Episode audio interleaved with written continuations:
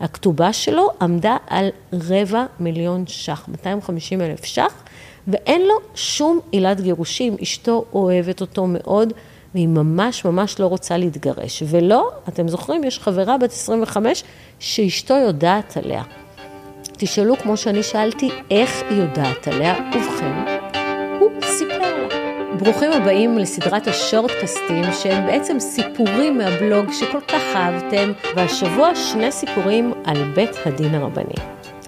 הסיפור הראשון הוא על תיק שלא הסכמתי לקבל, ודווקא התיקים האלה שאני לא מוכנה לקבל, הם הכי רוצים שאני אייצג אותם.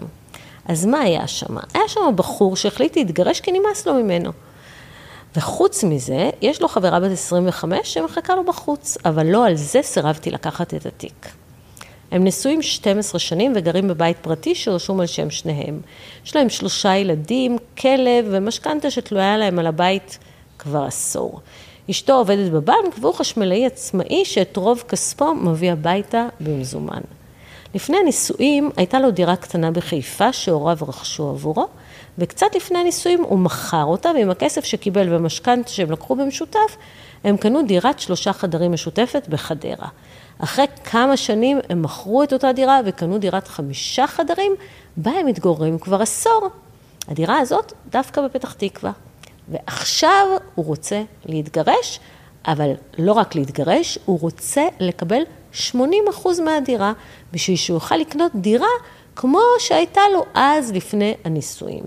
הסברתי לו שאין שום סיכוי שהיא תקבל רק 20 אחוז מדירה שמחציתה רשומה על שמה. הוא ממש ממש לא אהב את התשובה, אבל התעקש שאני אייצג אותו בתביעת גירושין בבית הדין הרבני, וביקש שאני אדרוש עבורו 80 אחוז מהדירה. קחו בחשבון שבאמת לפעמים יש פער משמעותי בין הדרישות שאנחנו מעלים בכתב התביעה לבין הציפייה האמיתית לקבל את מה שדורשים. אנחנו יכולים במקרים מסוימים, וכשיש בכך טעם אסטרטגי, לדרוש הרבה דברים. אבל הלקוח הזה ידע בדיוק למה לגיטימי לצפות. הלקוח הזה היה משוכנע ב-100% שמגיע לו 80% מהדירה, ויותר גרוע מכך, מישהו כבר הבטיח לו שזה אפשרי. הסברתי לו שלא רק שאין סיכוי לטענות כאלה בבית הדין הרבני, אלא שהוא גם נמצא בסיכון להיות מחויב בכתובה.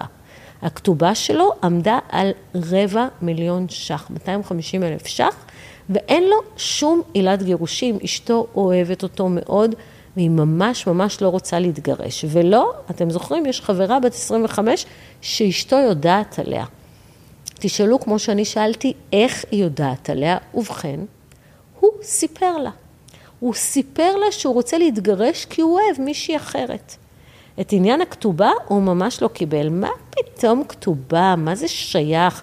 סתם כתבתי סכום בשביל הכבוד של אבא שלה. זהו שלא. הסברתי לו שכתובה זה מסמך מחייב.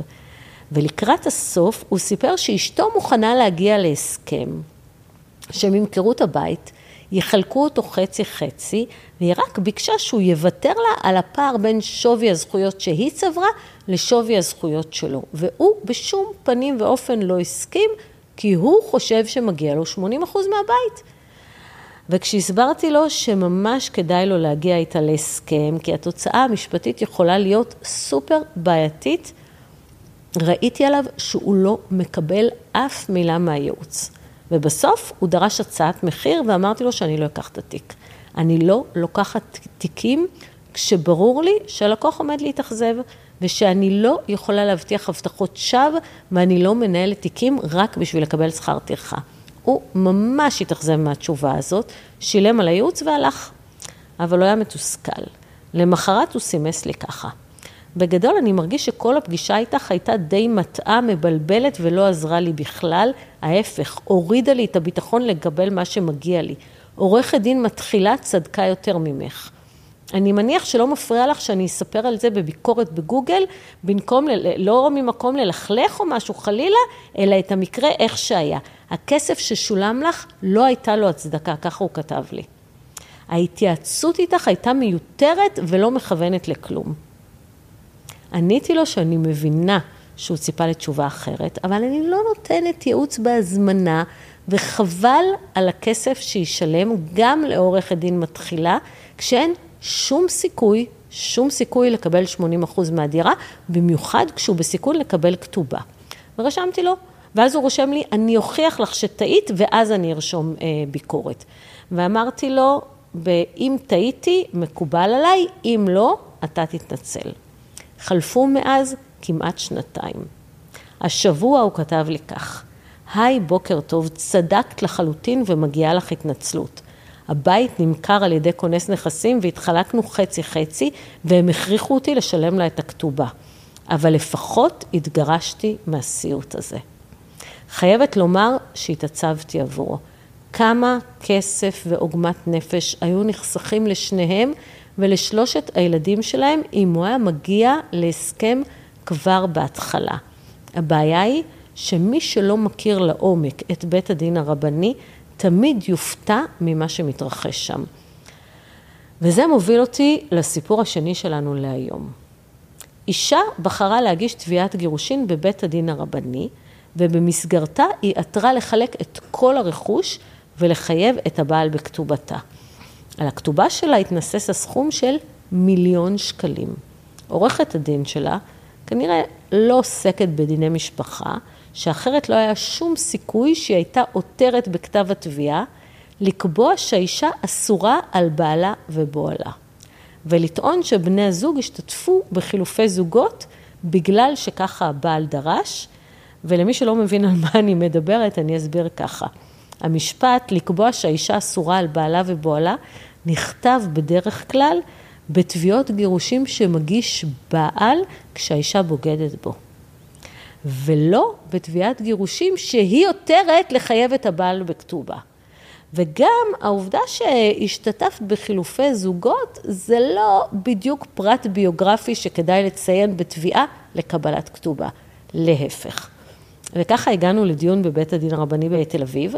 אתם אולי תופתעו, אבל הסיכוי הממוצע להגיע להסכם גם בתיקים סופר בעייתיים גבוה במאות אחוזים בבית הדין הרבני לעומת בית המשפט לענייני משפחה.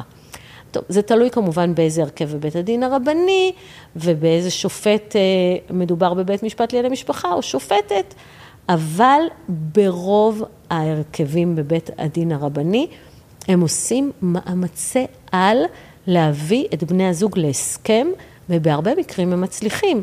ואצל השופטים בבית משפט לענייני משפחה, רק מעטים ממש יוצאים מגדרם ועושים מאמצי על בשביל להביא להסכם, גם בגלל שאין להם זמן וגם בגלל שאין להם סבלנות.